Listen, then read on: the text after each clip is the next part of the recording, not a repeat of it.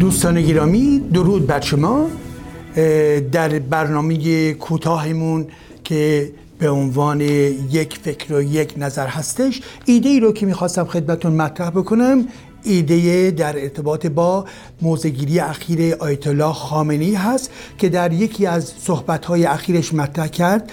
برخی خیال می‌کنند نشاط یعنی کنسرت موسیقی یا رقاصی در تئاتر. معنای نشاط این نیست. این صحبت آقای خامنه ای هستش. شما در نظر بگیرید این فردی که چهل سال از افراد اصلی این مملکت بوده و حدود سی سال در واقع ولایت فقیه هستش. در چنین تحجر فرهنگی قرار داره که اساسا ضدیت خود رو با چی؟ با نشاط. با سرور اعلام می‌کنه. انسان ها به خاطر چی زندگی می‌کنن؟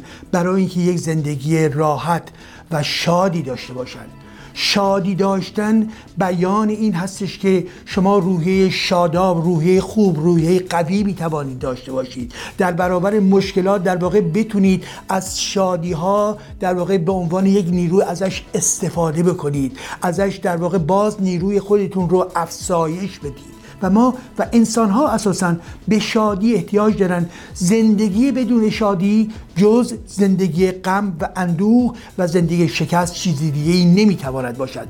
ولی آخوندها آخوندها ضد شادی هستند آخوندها پیوسته در روایات رسالات خودشون گفتن که مردم رو باید به گریه انداخت. اونها در واقع هیچگاه طرفدار جامعه شاد انسانهای شاد و با امید در واقع نیستند و به این ترتیب هستش که آقای خامنه‌ای وقتی صحبت از این می‌کنه که نشاد یه برخی ها فکر می‌کنن خیال می‌کنن که نشاد یعنی کنسرت موسیقی یا رقاصی در تئاتر چقدر فکر مبتذلی ایشون دارن؟ یعنی بله مسلمه کنسرت.